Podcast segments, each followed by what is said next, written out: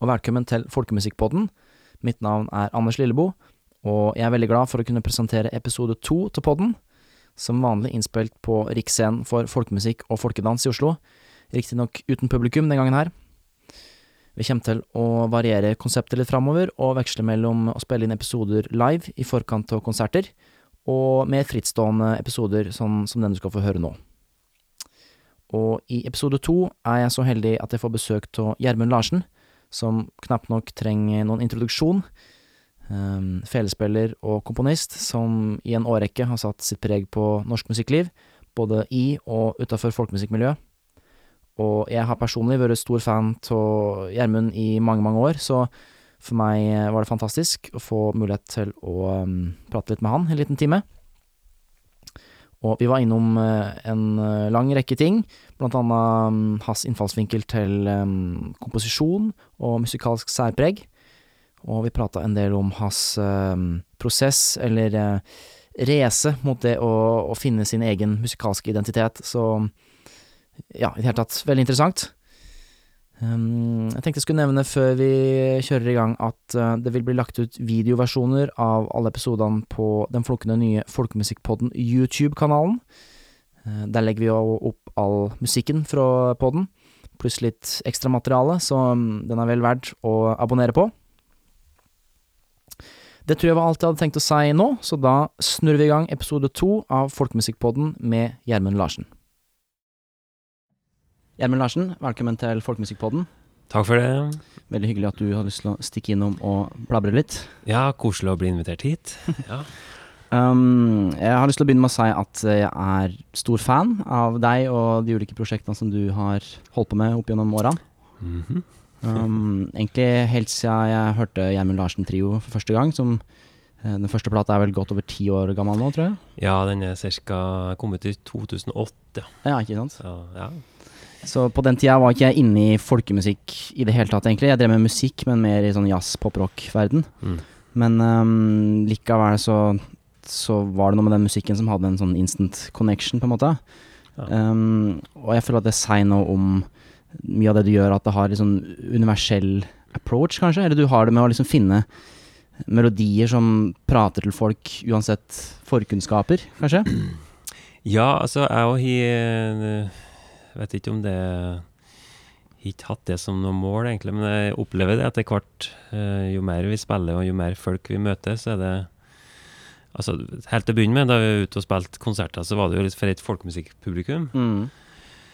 Mens nå i dag så er det jo en veldig liten del av publikummet som er folkemusikkjennere. Ja. Det kommer stort sett, eh, om vi skal kalle det vanlige folk, da, som Mm. Ikke har et spesielt forhold til folkemusikk, men som kanskje hører litt på det og litt på alt mulig annet. Mm.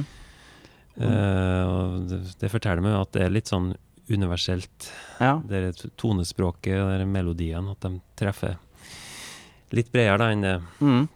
Og akkurat det har jeg lyst til å drille litt ned i og prøve å flette ut litt altså, hva du tenker om den kreative prosessen din og alt det der. Men jeg har lyst til å begynne med å spørre deg om når du egentlig begynte med det her å skrive musikk. Fordi jeg vet at du kommer fra en musikalsk familie med mye folkemusikk, blant annet. Eh, men folkemusikkmiljøet er kanskje ikke, i hvert fall ikke historisk kjent for å være et miljø der det har vært veldig oppfordra å skrive så mye musikk sjøl, kanskje? At det har vært mer det, litt det samme som den klassiske verden, der det handler om å uttrykke seg sjøl gjennom musikk som allerede finnes? Ja. ja, det er jo sånn jeg har vokst opp og lært tradisjon og spilt eh, Spilt i lag med søsknene mine og foreldrene mine. Vi var liksom sånn Alle sammen spilt hjemme hos oss, og Mm. søskenbarn, onkler, tanter og gamlelandsorkestre til dans og mange sånne settinger med tradisjonsmusikk, først og fremst. Mm. Eh, og så er det er det jo klart Den musikken kommer jo fra noen plass. Ja. Eh, så jeg skjønte jo tidlig det at noe av det var jo gammelt og liksom gått i generasjoner. Mens noe har spellemenn lagt til og laga. Mm. Så liksom tidlig klar over at det var jo ble jo laga en del nytt, men i tradisjon, da. Ja. Så at det Så at det var liksom eh, var fullt mulig å tenke at det gikk an å lage folkemusikk, men det var vel ikke før jeg begynte å spille i en gruppe som uh, het Frigg, Mm. i ca. Ja, litt usikker når vi starta opp den 2000, da, tror jeg. Kanskje Ja. offisielt, da. Som var sånn norsk-finsk samarbeid. Norsk-finsk samarbeid, ja. Vi, jeg møtte deler av det finnene der allerede tidlig på 90-tallet. Mm. Så vi har drevet og fuska og spilt litt i lag tidligere, men Mm. Vi laga et band, da. Og da har jeg med noen låter som jeg har laga da i der Da jeg liksom var 17-18 år at jeg begynte å få til å lage et par enkle låter Mm. som vi begynte å bruke. Så laga jeg noen låter til, eh, både der, og som ble også brukt i Majorstuen, Ja. som jeg også begynte i i 2002. Men det var veldig på sånn tidlig stadium, så det var ikke at jeg følte at jeg laga musikk, det var bare noen låter som kom Ja. Men med, av nødvendighet, liksom? Dere hadde et band, dere trengte musikk, på en måte? Ja, nei, så det var at jeg har, ha noen låter som, jeg, som kom, og som kunne brukes der, da. Mm.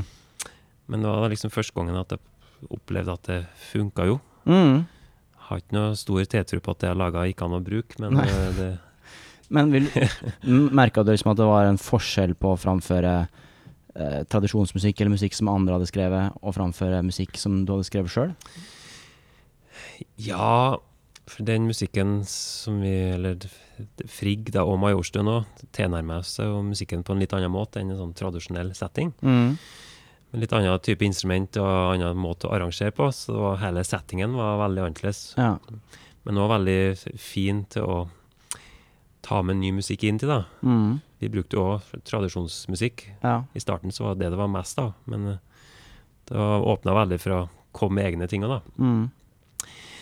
Og etter det så begynte det vel å rulle litt, og det var i 2006, var det vel, eller ja, 2005, fikk jeg en forespørsel fra Telemarkfestivalen Mhm. Bø, eh, om jeg ville skrive bestillingsverk ja. til 2006, da. Så, så akkurat da jeg fikk spørsmålet, så jeg sa ikke ja med en gang, for jeg tenkte at den ideen var jeg ikke sikker på om jeg Nei. kunne få til. For mm. jeg har egentlig ikke noe forhold til det å lage musikk, da, annet enn at det har kommet noen låter. Men, Ja. Og så føles det jo ganske mer, altså, mer pretensiøst å skrive, skrive bestillingsverk Ja, ja, å skrive noen låter til et band, liksom. Ja, ja. Så det ble det så takka ja, da. Da har vi akkurat gjort én, kanskje, eller to konserter med det som etter hvert ble Gjermund Larsen Trio, da. Mm. Vi har hatt to huskonserter i Oslo. Altså, Det har, jeg fikk spørsmål fra en, en person da, som ville at jeg skulle komme og gjøre en huskonsert. Mhm. Gjerne med noen flere. ja. Så jeg møtte en Sondre og en Andreas i ulike sammenhenger tidligere. Mm. Så jeg har tenkt egentlig en god stund på at jeg har lyst til å spille med dem Mm. som en trio. da. Mm. Så det var muligheten til å få samla oss. Da spilte vi stort sett ulike trad, ulik tradmusikk Ja. på de konsertene. Så da jeg fikk spørsmål om det bestillingsverket, så, så var det de to da, som jeg tenkte at det gikk an å gjøre det med. Mm. I tillegg til at Gro Kjellberg Solli var med. Ok. Men det var liksom starten på Gjermund Larsen-trio? på en Det var starten på Gjermund Larsen Trio, og, og starten på meg som låtskriver, da. At, Mm. eh, for jeg fikk jo til å lage noen låter der. Ja, ja, ja, det var åpenbart. Til min store overraskelse fikk jeg til det. Og, det, og så er det bare etterpå seg Ja. etter det, da. Mm. Ja, fordi Gjermund Larsen-trio har på en måte Det var sånn jeg ble kjent med deg og musikken din Ja. første gang, på en måte. Mm. Um, eh, kan du si noe om åssen du har nærma deg den trioen? For det er du som skriver det meste av musikken. Ja, Jeg laga all musikken, ja. Mm. Ja. Um, vi kan jo begynne med å si, Skriver du når du skriver musikk, skriver du alltid på fele, eller bruker du akkordinstrumenter og sånne? Fe Jeg skifter ja, mellom å bruke fele og, litt orgel og Mm. flygel òg, da. ja. Så jeg bruker spesielt det siste jeg Tror mer på det siste albumet og de nye lå, låtene som jeg driver og lager nå, så bruker jeg ganske mye piano og orgel og Mm. leter liksom mye etter noen sånne fine akkordskjema, eller om vi skal kalle det det, da, eller sånne stemninger. ja.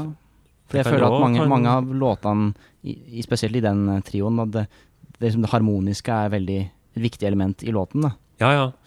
Så det, det varierer. Så melodiene kan godt hende de kommer fra fela, men det, det bruker mye tid Mm. på, på å lete i liksom sånn eh, signatur i uttrykket, da, Mm. med å bruke andre instrumenter òg.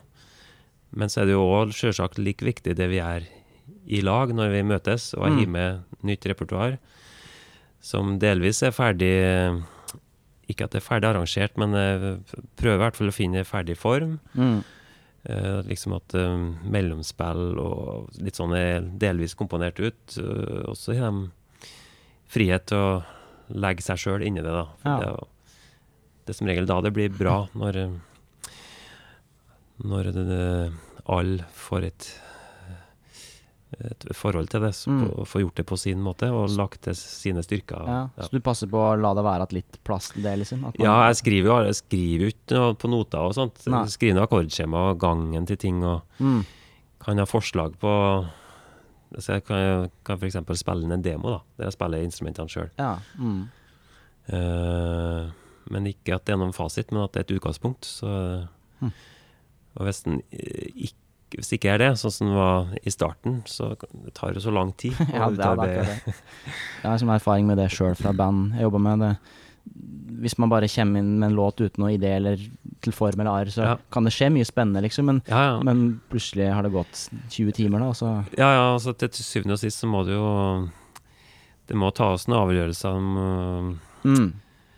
Så det er jo, det er jo bestandig 1000 muligheter, Mm. og det ene er ikke nødvendigvis bedre enn det andre. Nei. Så det Men det handler om å ha en signatur, da, som Så den er Som de to guttene, Sondre og Andreas, gjør noe som jeg føler ikke hører hjemme. Mm. Så jeg er ikke noe redd for å si ifra om det, eller Nei. på en fin, fin måte le dem en Ja.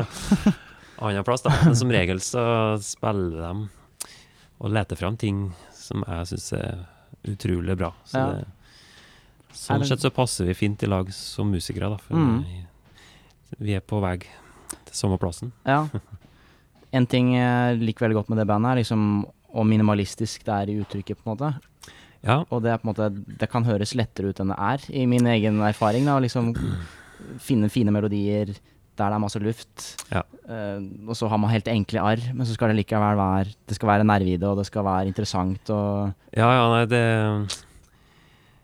Det som er fint, syns jeg, det er når man klarer å ha nok luft. Og det er bestandig det er kanskje det vanskeligste. mm, å lage nok luft og nok plass til hverandre. mm, Men òg til at uh, da er en jo òg avhengig av å ha en melodi eller et tema eller akkordskjema som er interessant nok i seg sjøl. Ja.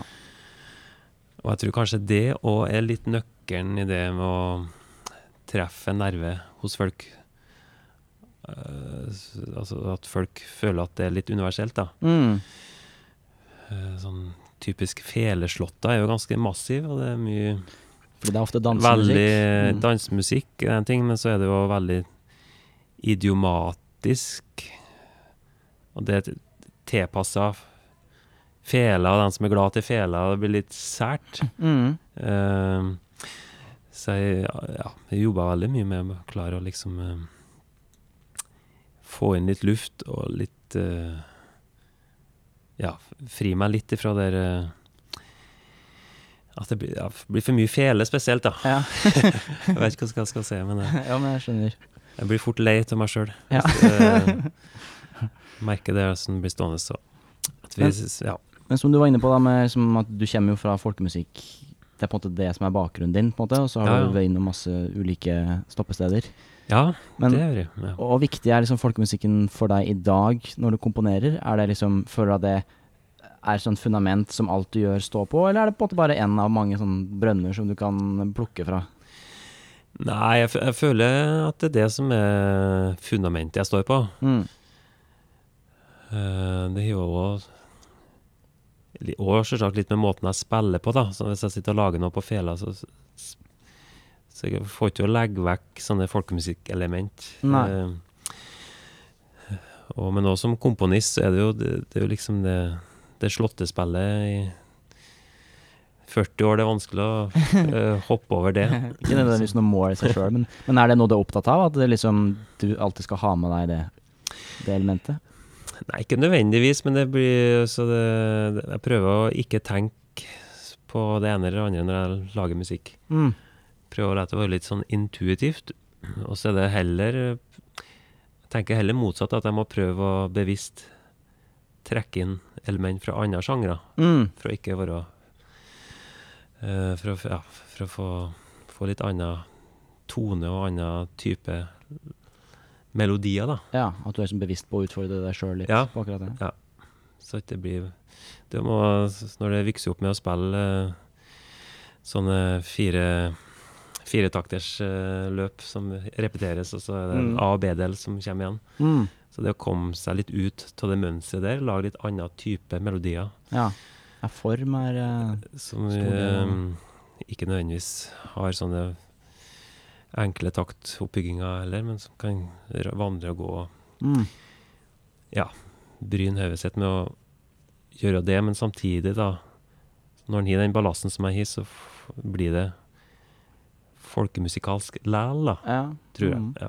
Men du har med fela i dag. ja. Vi har jo ikke pratet om hva du skal spille, men Nei. kanskje du kunne, kunne tatt en slått eller noe sånt som illustrerer litt der du kommer ifra? Altså, Ja. Hva er det fra Verdalen, da?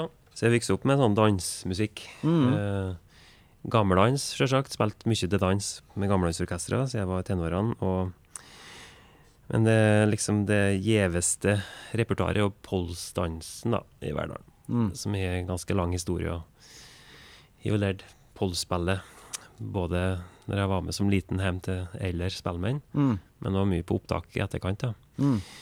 Så jeg kan jo ta en sånn uh, veldig typisk polsdans, som er et hverdagstradisjon. Gropen kalles den, for at den starter på det grop, gropestrengen. Ja. Det er en slags variant av storhurven og Mm. sommerfamilien. Så den illustrerer veldig godt eh, litt sånn råskapen som der spillmennene har når de spilte i slåttene. Mm. Det, var ikke, det var ikke så vakkert, men ekstremt eh, rått og dansbart og Mm. Veldig særegent. da. Så den kan jeg ta. I form etter Asbjørn Inndal er den, ja.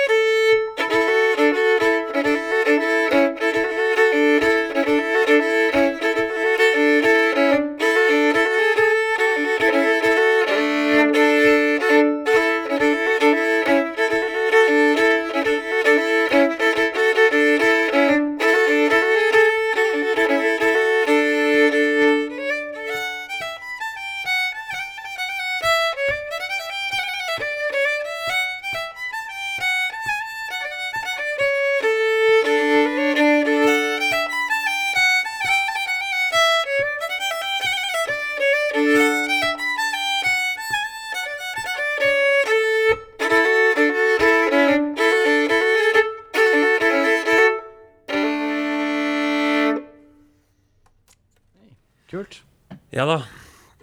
Det er mye energi, i hvert fall til den musikken. Det, Mm. Åpenbart. det er noe som jeg prøver ofte å ta med meg i når jeg lager musikk sjøl. Ja. Energien er utrolig viktig Mm. på mange Det kan utføres på mange måter, men det, ja, det syns jeg er viktig. da Ja. Finn, finn energien i musikken. Mm. Er det her, Har du mye arena for å spille sånn her musikk lenger, eller er det, har du ikke tid til det lenger? Jeg gjør ikke noe mye sånne rene tradisjonskonserter, jeg vet, men eh, akkurat den låten, den Gjennom brukt ulike sammenhenger, skrevet arrangement både til strykeorkester og til kor Mm. Uh, på akkurat den låten. Ja. Så jeg, jeg prøver jo veldig ofte å ta med noe tradisjonsmateriale Mm. i sånne sammenhenger. Uh, og hvis jeg er ute og spiller med broren min, da, Einar Olav Larsen, så vi er jo mye mest av tradisjonsstoff. Mm. Men ellers er det gjør jo mest ny folkemusikk, da. Mest egenskrevet Ja. musikk. Det er jo et interessant konsept, det er jo ny folkemusikk. Ja. Så hva du, Ja. du skal ikke- akkurat spørre deg om hva folkemusikk er, men, men har du noen er tanker om liksom Det er sånn nykomponert folkemusikk? Ja, jeg kaller det folkemusikk, men det er sikkert eh, Det er jo egentlig feil. For folkemusikk er jo et relativt nytt begrep som ble Det er kanskje det? laga en gang i tida for å definere Ja, ja, ja relativt nytt, ja. I den store. Før så var det bare musikk. Ja, ja, ja. Ja. Så det er spillmennene vi refererer, til bestandig fra 1800-tallet, og det de har jo ikke det begrepet å forholde seg til. Nei. Uh, men uh, ja. Men eh, jeg føler jo at jeg har jo vokst opp med den musikken, og så jeg føler at jeg kan kalle meg folkemusiker selv om jeg spiller. eh, nylaga musikk, da. Men det, det er klart, på et eller annet tidspunkt så bekker du over Mm. Til noe jeg det kan jo føle at det hører til en annen sjanger. Men det, nei, så jeg tenker at eh, jeg syns ikke det er så farlig. Nei. Jeg bryr meg ikke så hardt om Nei, altså-.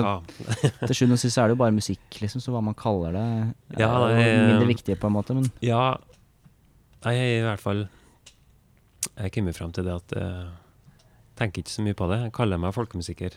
mm. Uh, og det er jo fordi at jeg vokste opp som jeg har gjort, og har har jo den ballasten jeg har. Jeg tror Mm. det Men samtidig så har jeg òg ønska å kunne bli en allsidig musiker som skal kunne gjøre forskjellige ting. Og kunne ja.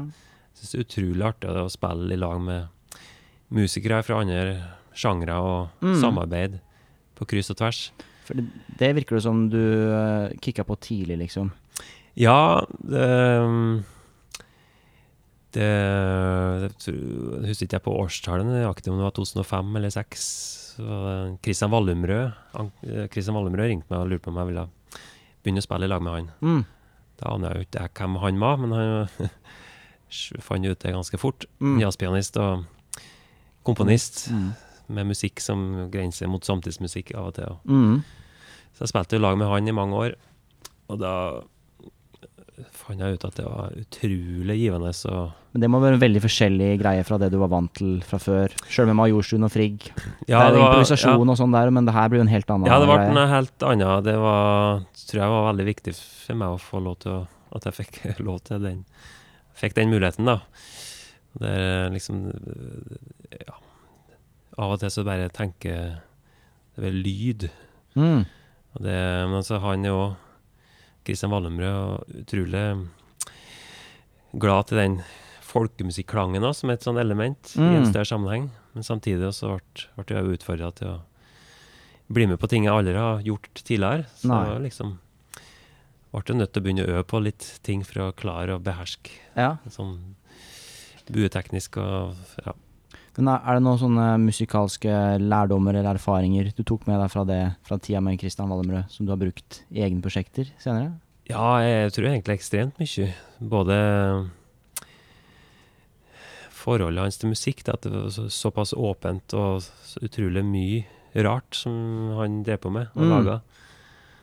Eh, og, men òg det samspillet da med de musikerne. Kristian Valdumrød, Tanja Ordning var med i starten. Arve Henriksen, Ja. Per Oddvar Johansen. Mm. Og så var det flere som kom til etter hvert, da. Men Mm. det, det å sitte og spille med den gjengen der var helt utrolig lærerikt. ja, det tror jeg på. Så det Og det er jo det egentlig jeg har gjort. Jeg er en liten tyv. Jeg er veldig god til å til å stjele av sånne Så hør Hvis jeg liker noe, Mm. kan jeg der, så plutselig så spiller jeg litt sånn, jeg òg. Ja. Så skjønte jeg etter hvert at jeg, lærte ekstremt mye til å sitte og spille Mm. med gjengen. Plukka opp veldig mye. Som jeg har tatt med både bevisst og ubevisst inn i min spillestil òg, da. ja. Blanda det inn i, Mm. i musikken min. Men da du Sjøl om du øh, Du må bare drikke litt vann. altså. Ja, det var mitt. Jo, det var Ja, den er din. Jeg, jeg skulle si at uh, sjøl om du, som du sier, du, du har jo ganske mangfoldig karriere, du har spilt med masse forskjellige musikere, men du klarer likevel å Du har likevel et veldig tydelig særegent sound, føler jeg, da. Det er lett å høre at det er Gjermund Larsen, liksom. Ja, da det blir jeg glad hvis du sier det. Ja, men det mener jeg absolutt. Det er jo Både i de komposisjonene du skriver, men òg i spillet ditt, uh, føler jeg. Ja, det er jo òg både bevisst og ubevisst, det da, men etter mange år så er det jo klart en får jo fylt på med litt sånn element, som jeg sa, med alle alle rare folkene jeg har spilt med opp gjennom tida, så jeg, så jeg merka at jeg har tatt med meg ting som jeg liker, fra uansett hvilket instrument de tilhører. Så, så jeg styrer med meg litt ting her og der. Så, så jeg har liksom klart å finne min egen måte å spille på, da. Mm. Uten at jeg prøvde å kopiere noen direkte. Det er mer sånn intuitivt, tror jeg. Mm. En tar med seg det en liker. og Men var det en Så- prosess for deg liksom, å finne soundet ditt? Eller? Ja, det var jo egentlig det, ja. Så jeg husker på den uh, trioen Da vi starta, så var det sånn at jeg ana ikke hvilken musikk jeg skulle lage. Nei, Det var én ting. Og da jeg begynte å lage musikk, så til det her bestillingsverket? Ja. Mm. Og da jeg laga musikk og begynte og det begynte å balle på seg, og laga litt mer musikk, og vi skulle spille en plat, så fant jeg ut at jeg er ikke bra nok til å spille til å kunne spille musikken eh, jeg vil. Jeg vil. Så da var det bare å begynne å øve, da. Ja. Så jeg jo utvikla meg mye som musiker fordi at jeg begynte å komponere. ja. Jo, men det, kan, det har jeg erfart sjøl òg, faktisk. Ja. Man skriver noe som er liksom litt for vanskelig, og så Ja, ja, faen, jeg må også, klare ja. å spille det. Så det, så det har òg vært en drivkraft i utviklinga til meg som musiker, da, den måten jeg skriver på. Mm. Og så liksom på en måte i samarbeidet, da. Jeg som musiker og jeg som komponist. Ja. Jeg må både skrive Lag musikk som passer til deg som musiker, Mm. så at den får fram det beste i deg. Samtidig så må du jo utfordre deg sjøl. Mm. Så det har vært en ganske bra prosess, tror jeg. Så Ja. jeg vet ikke hvordan jeg har hvordan jeg har vært som musiker hvis jeg ikke har laga musikk. Det er jeg veldig usikker på. Jeg tror ikke jeg har spilt sånn som jeg gjør nå. Nei. Så jeg tror det egentlig har hatt mye å si, da. Den, den komposisjonsprosessen har hatt mye å si for musikeren. Ja, det er interessant, da. At Mm. det er liksom det At du utforsker stemma di som komponist, at det gjør at du får en tydeligere stemme som, som instrumentalist òg, kanskje? Ja. Handler da om, at, om nysgjerrighet, tror jeg. Altså Mm. når du lager musikk, og så er du, du er nysgjerrig, og du er på let, søken etter et eller annet. Det er noe, et eller annet du ikke finner ennå, som du leter etter, og da Ja, beste måten å lete etter det på, er å prøve ut forskjellige Mm. teknikker og forskjellige måter å spille på. Og så utvikler det seg sakte, men sikkert. Så Ja. får du en, en litt særegen stil.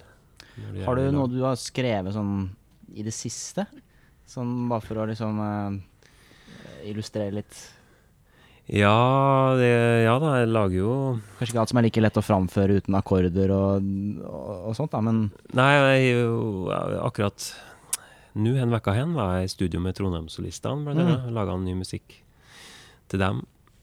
Og for ei uke siden på turné med trioen min, laga noen nye låter der òg. Så Ja. det er noen ny, en del musikk på gang, altså. kult. Er det noe du har lyst til å Om Dele det er her? ikke så, Her og ikke så vanvittig nyskapende, akkurat, men eh, jeg kan jo sikkert ta en Kan jeg ta en, en, Rørospols. Eh, det er jo en, liksom en egen sjanger. Du har skrevet en Rørospols? eller? Ja, jeg vet ikke om vi kan kalle det deler, men det er liksom det som er inspirasjon, inspirasjonskilde. da. Kult. Eh, det med sånne korte eneren og Mm. Som vi spiller i trioen, da. Ja. Den høres Den må egentlig ha, ha med de to andre for at det skal høres bra ut, men jeg kan jo spille den. delvis, da. Litt, da.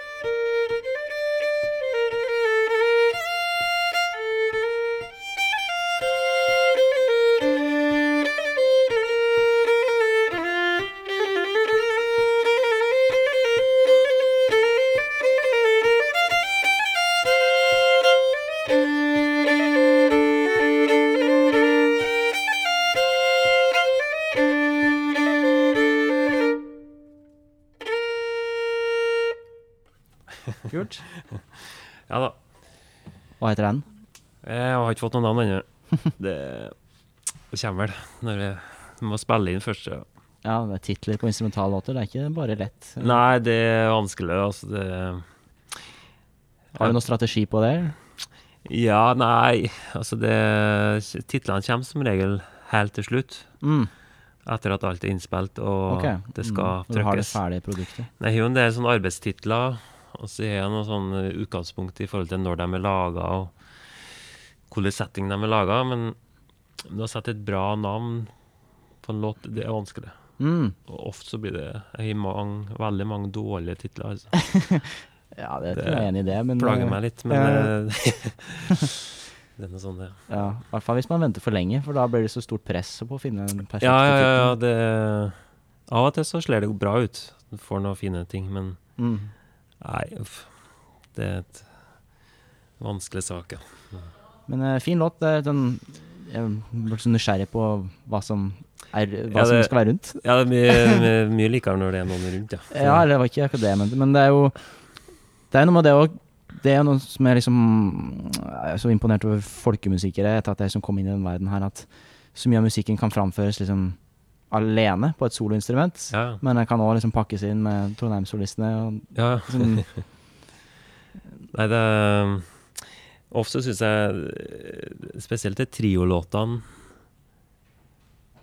må helst spilles med i det konseptet, for de er laga med tanke på en litt sånn helhetlig tankegang, da. mm, som relasjon mellom harmonikken og melodien. Ja, og så og at det er viktig, alle sånne mellomspill, og mm, at det er liksom like så viktig da som sjøle melodien, altså, og måten det klinger på. mm, Så det, men, så det er ikke så mange av de triolåtene som er naturlige sololåter. Nei, skjønner jeg. Men det var kanskje Kanskje det var en del av hemmeligheten. Ja. det er laga for å skal fungere Ja. på den måten. Men eh, angående det, da, så når du skriver musikk um, Foretrekker du å på en måte skrive til noe? Sånn Nå skal jeg skrive en låt til Hjemme Larsen Trio, eller nå skal jeg skrive en, et bestillingsverk til Osafestivalen, Eller, eller er du mer kreativ hvis du kan sette deg ned Ok, nå skal jeg bare lage musikk, og så ser vi hen det ender opp? Ja, litt både òg, ja. Men jeg har jo sånne perioder der jeg f.eks. setter meg og skal lage til trioen. Mm. Og det er ikke bestandig det kommer noe. Nei. Det kan hende det kommer noe som passer til en annen. mm. Men har, altså, den musikken som jeg tar med til trioen, syns jeg har sin spesielle signatur og særpreg. Så er absolutt ikke all musikken jeg lager som passer i trioen. Nei. Og samtidig så er det mye av den musikken jeg lager til andre ting, passer ikke i trioen. Nei. Så jeg er bare veldig bevisst på hva jeg bruker hvor hen. Mm. Men den det. prosessen kommer etter at musikken er skrevet noen ganger? Nei, det det er liksom underveis, da. Mm. Så hvis jeg skal lage noe til trioen, så jeg vet jeg vet hvor jeg skal hen, jeg vet hvilken uh, følelse jeg skal ha. Mm. Når jeg leter etter eh, Det kan jo være forskjellige ting en leter etter, da, men det kan være et bitte lite tema som jeg skjønner kommer til å funke, eller et akkordskjema, eller Og så er det bare å være tålmodig og bygge stein for stein, da. Mm. Så jeg gjør veldig ofte det, ja. Setter meg helt konkret uh, Det beste er hvis jeg minimum har uke og kan jobbe med en låt. Ok, ja. Mhm. Ja, det tar i hvert fall. Da er jeg veldig effektiv hvis jeg klarer Ja. en Ikke sånn at du bare går en tur i skogen og så ser et solnedgang, og så bare kommer hele Nei, men selvsagt kan jo ting komme dettende, ja. ja. Men det, det kommer jo som regel ikke dettende den første dagen du setter, da. Nei, nei, nei, det er noe med det. Men det, jeg, har gjort veldig mye av det at jeg sitter og arbeider fram musikk. mm. Da må jeg ha god tid, og da Det funker fint, det. Så Andre ganger så kan du sette deg på et hotell, hotellrom og ha 20 minutter til overs, og så prøve litt, og så plutselig kommer det noen ting. Ja. Uten at du har planlagt Mm. noen ting. Og så har jeg jo Jeg har jo gjort en del eh, bestillingsverk, komposisjon, altså siste årene. Altså at en eh, festival, ja. eller ja, spør dem å lage musikk konkret til en festival, og med bestemt gruppe eller ensemble, og Mm. kanskje tematikker, da, kan det være. Så da har han jo noe konkret å arbeide med. Mm. Åssen liker du det, da? Å få liksom en bestilling? Jo, det jeg syns det er veldig artig, for du utrolig hva du får gjort når du, når du må. Ja, ja, det, ja det ser jeg. Og så kommer man på hva det er, da. Jeg har jo skrevet fire sånne suiter etter hvert til Trondheimssolistene. Mm. Så da er det jo sjøle komposisjon, eller det å lage en melodi, det jo én ting. Men det er heller instrumenteringa og det å få liksom et verk til å bli Det er sånn, nesten en sånn historie du skal lage det. Mm. Med å finne uh, en struktur som funker over et litt, altså 20 minutter. da. Ja. Det er jo ganske mye musikk som skal ned på noter. Ja, det liksom. er det, for det skal komponeres ut. Og sånt, det er jo veldig artig å sitte og tjone med det. Mm. Så det er jo på en måte en, Du komponerer jo ulike stemmer og Da orkestrerer du alt, du gjør alt sjøl? Ja, til strykeorkester gjør jeg alt sjøl, Hm. Så det er det jo Så det er utrolig artig, men jeg bruker veldig lang tid på sånt. da ja. Så det er ikke sånn at jeg setter meg og arrangerer Om jeg har en melodi jeg syns er bra, så setter jeg meg ikke og arrangerer den fort og gæli. Jeg bruker veldig lang tid på å få, få det rette preget på alt, så at, så at det klinger som det skal. da Mm. At det ikke blir bare et strykearr, men at det er litt mer mening bak det. Ja. Kult. Så det, ja Bruker generelt veldig mye tid på å lage musikk. Ja. Det Men tar ekstremt mye tid. Så, Det, men det høres òg. Det, er jo- så det høres at det er gjennomtenkt, liksom. Eller at Ja, det er det gjennom, gjennomarbeida. Ja, det er veldig gjennomtenkt og gjennomarbeida. Og ligger veldig mye tid bak den musikken jeg lager. Mm. Mm.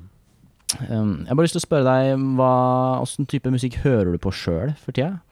Hvis du har tid til å høre på musikk, da. Ja, overraskende lite musikk, uh, må jeg innrømme. Men eh, altså, det er jo sånn at eh, jeg driver hele tida og lager musikk sjøl. Det er aldri noen pauser der. Nei. Og da går jeg jo konstant og hører på det jeg har laga. Ikke så mye etter det ferdiglaga, men i den prosessen, da. Ja. Så det er det jeg hører mest på. Din egen musikk. Ja. Høres ikke så bra ut, det, men eh, Ja, det det er en sånn. sånn det, da. Jeg vet mange musikere som ikke har tid til å høre på musikk på, Ja. på fritida, eller hva man skal kalle det. Ja. Men, Men uh, også har jeg en, en del unger, så Mm. vi, de er opptatt av musikk og hører mye på musikk. Og hvis jeg kjører bil, så er det bestandig musikk kontinuerlig. Så det blir, sånn sett så hører jeg mest på sånn musikk som de hører på. da. ja, hva hører de Og på? det er jo all slags mulig rart, da. Ja. Det er ofte litt sånn Glatt i sånn eh, det som er på hitlistene pluss, pluss og Ja, da vet du sikkert mer enn meg om hva som er på hitlistene. Ja, så det er alt mulig rart. Men eh, ellers er jeg veldig allsidig musikksmak, da. Mm. Har du alltid hatt det, eller? Nei, det tror jeg ikke. Men jeg jo vokste opp med folkemusikken og hørte litt sånn eh, Kunne sitte og ligge og høre på gammeldans og Hilmar Aleksandersen og Men Åge Aleksandersen, det hørte vi på. Jeg husker på at pappa har kassett med Åge Aleksandersen, så det lå han og hørte på. Ja. Så det Tindrum var en sånn uh, rockegruppe, trøndersk. Uh, Ok. Mm. ja, det, jeg hørte. Så jeg hørte litt forskjellige ting, ja. Men uh, altså, alt fra tidlig musikk, barokkmusikk, jazzmusikk, Mm. vise popmusikk. Eh, Jeg kan bli litt lei hvis jeg hører for mye på det samme, så jeg vil helst ha litt forskjellige Ja. ting, da. Mm. Så det artig å få Jeg syns det er vanskelig å finne ny musikk, så jeg blir veldig glad hvis noen ja. tipser om noe som er bra, Ja. så at en får noe nytt. Det er nesten så det blir, man blir sånn overvelda i dag, at alt er tilgjengelig. Ja, altså det der eh, Spotify syns jeg er helt håpløst. Jeg finner jo liksom ingen Ja, nei, jeg- det er Det er for mye enig sko ingen ikke noen tre pga. skogen, Nei. nærmest. Det er Mm. vanskelig å lete i musikk som jeg syns er bra. Så, Mm. det, så det er artig å få noen tips hvis noen hører på noe som de syns er bra. Så Ja, det kan være- sendes til Gjermund Larsen. Ja. så da ja, det er artig å oppdage ny musikk, da, for det er jo Mm. En blir jo fort gående og blir litt sånn låst. Det er lov i forhold til å få inspirasjon til å lage ny musikk, så det er utrolig godt å få hørt noe som du ikke har hørt før. Mm. Nye klanger, nye toner, nye verdener. Så jeg får ofte inspirasjon hvis jeg hører noe nytt. Ja, Mm. kult. Um, hva skjer nå framover, da? Har du noen nye prosjekter? Nå, det er jo litt spesielle tider nå, men uh, Ja, nei, altså som sagt, akkurat vi er i studio med Trondheimslista. Så vi, etter planen så skulle vi egentlig ha lansert ny plat med trioen. Mm. Men av ulike årsaker så det er litt forsinka, da. Men vi har eh, en del nye låter Ja, som skal bli til som er spilt inn og Nei, vi har spilt inn to og ga ut som singel for et års tid siden. mm. Men eh, jeg har veldig lyst til å ha en ny plat. Kanskje til våren, eller til neste høst. Vi får se, da. Det er en del ting som må på plass først. Men eh, Så det er sånn konkret noe som vi skal få til. Så ja, skal lage noe musikk til en dokumentar, filmdokumentar. Ja. Og det ja, er med Håper, det blir, håper vi får lov til å spille konserter framover, i hvert fall. Det er noe småtteri som skal skje. Du var jo her og spilte for et par uker siden, var ikke Ja da. Så jeg var på turné med trioen, da. Og nå skulle jeg egentlig ha vært på Trøndelag Teater. Jeg skulle skrive en musikal. Oi. Av alle ting. Så. Har du gjort det før? Nei. Jeg har laga musikk til et sånn musikkteater, heter det da. For en fire-fem-seks år siden. Men eh, sånn ganske stor satsing familiemusikal på Trøndelag Teater. Så jeg skulle òg være med og spille da i hele høst. Mm. Den ble utsatt i to år. Ja. Så sånn sett så ble det jo litt blankt for min del nå i høst. Mm. Eh, men det blir jo om to år igjen, da, så det, så det er hele tida hele tida noen sånne komposisjonsprosjekt Ja. som rusler. Mens det triomusikken er jo det som er som er bestandig i bakhodet, som er bestandig prøver å lage noe til. Mm. Hvis en har ledig stund, så er det det som er Prøve å få til noe bra der. Og så får han jo noe bestillingsverksoppdrag, så Ja, for det virker som du har liksom etablert deg som en komponist like mye som en musiker på mange måter. Ja, altså delvis Jeg skriver jo musikk som jeg er med og framfører sjøl, så Mm. jeg er jo ikke eh, helt sånn Jeg kan jo ikke ta imot bestillinger til hvem som helst. Så det er jo veldig Henger jo litt i hop med da hva jeg Hvem jeg spiller med. Mm. Så Ja, jeg vet ikke om jeg skal Jeg, jeg kaller meg ikke ordentlig komponist, men Nå skal du skrive musikal og greier. Ja, ja, ja. Men det er i hvert fall uh, Enn så lenge så er jeg med å framføre min egen musikk, i hvert fall. Det er vanskelig å slippe. Ja, er det, ville det vært rart, tenker du, å skrive musikk for, for helt for andre, på en måte? Ja, lurer på det. Ok. Jeg tror jeg er en litt sånn musisk uh, tilnærming til komposisjon. Mm. Ofte knytta til sånn som jeg spiller, da. Mm. Så det er sikkert både godt og galt med det, da. Eh, det er galt hvis jeg ikke klarer å skrive musikk for en annen. ja, det er det. Men det er jo På den måten også blir det jo Funker det veldig bra, da. Det samarbeidet mellom meg som komponist og meg som musiker. For at Mhm.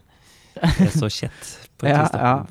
Du må få fram det beste i, i musikeren. Mm. Nei, og Så, det ja. Syns jeg du har lykkes veldig bra med, å balansere de, de to Ja, det, det er et sånn evig slit med å få det til. Men Ja, jo, men uh, fra utsida så ser det iallfall veldig målet, harmonisk ut. Ja.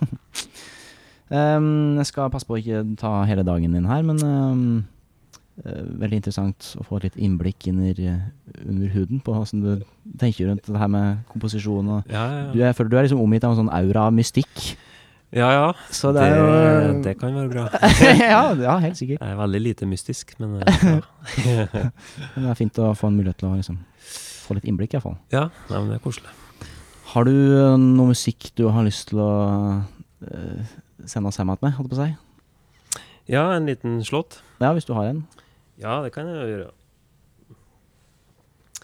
Uh, vil jeg ha en tradisjonell en, eller Vil ha Nye. det du har lyst til å spille, vil du? Ja, nei, da Ja. ja. Kunne jo egentlig jeg har litt lyst til å spille en trad-låt, da, for det gjør litt med den som jeg spilte i stad. Enormt sånn mye energi til, Mm. og trøkk. Så er det jo liksom litt sånn vanlige spillmåter, sånn dansemusikk. Så Hilmar Aleksandersen, som var fra Steinkjer, har et sånn veldig allsidig repertoar. Og liksom fordypa meg litt i det repertoaret som han blant annet etter foreldrene sine. Mm. De sang og tralla, da. En del sånne viser som gir et helt annet preg. Helt annen stemning. Mm. Som jeg nok tror inspirerte meg òg mye, da. Så det er sånn ei visetone. Uh, det ikke noe tekst på det, eller noe sånt, men han kalte det bare visetoner. Mm. Så den kan jeg da avslutte med.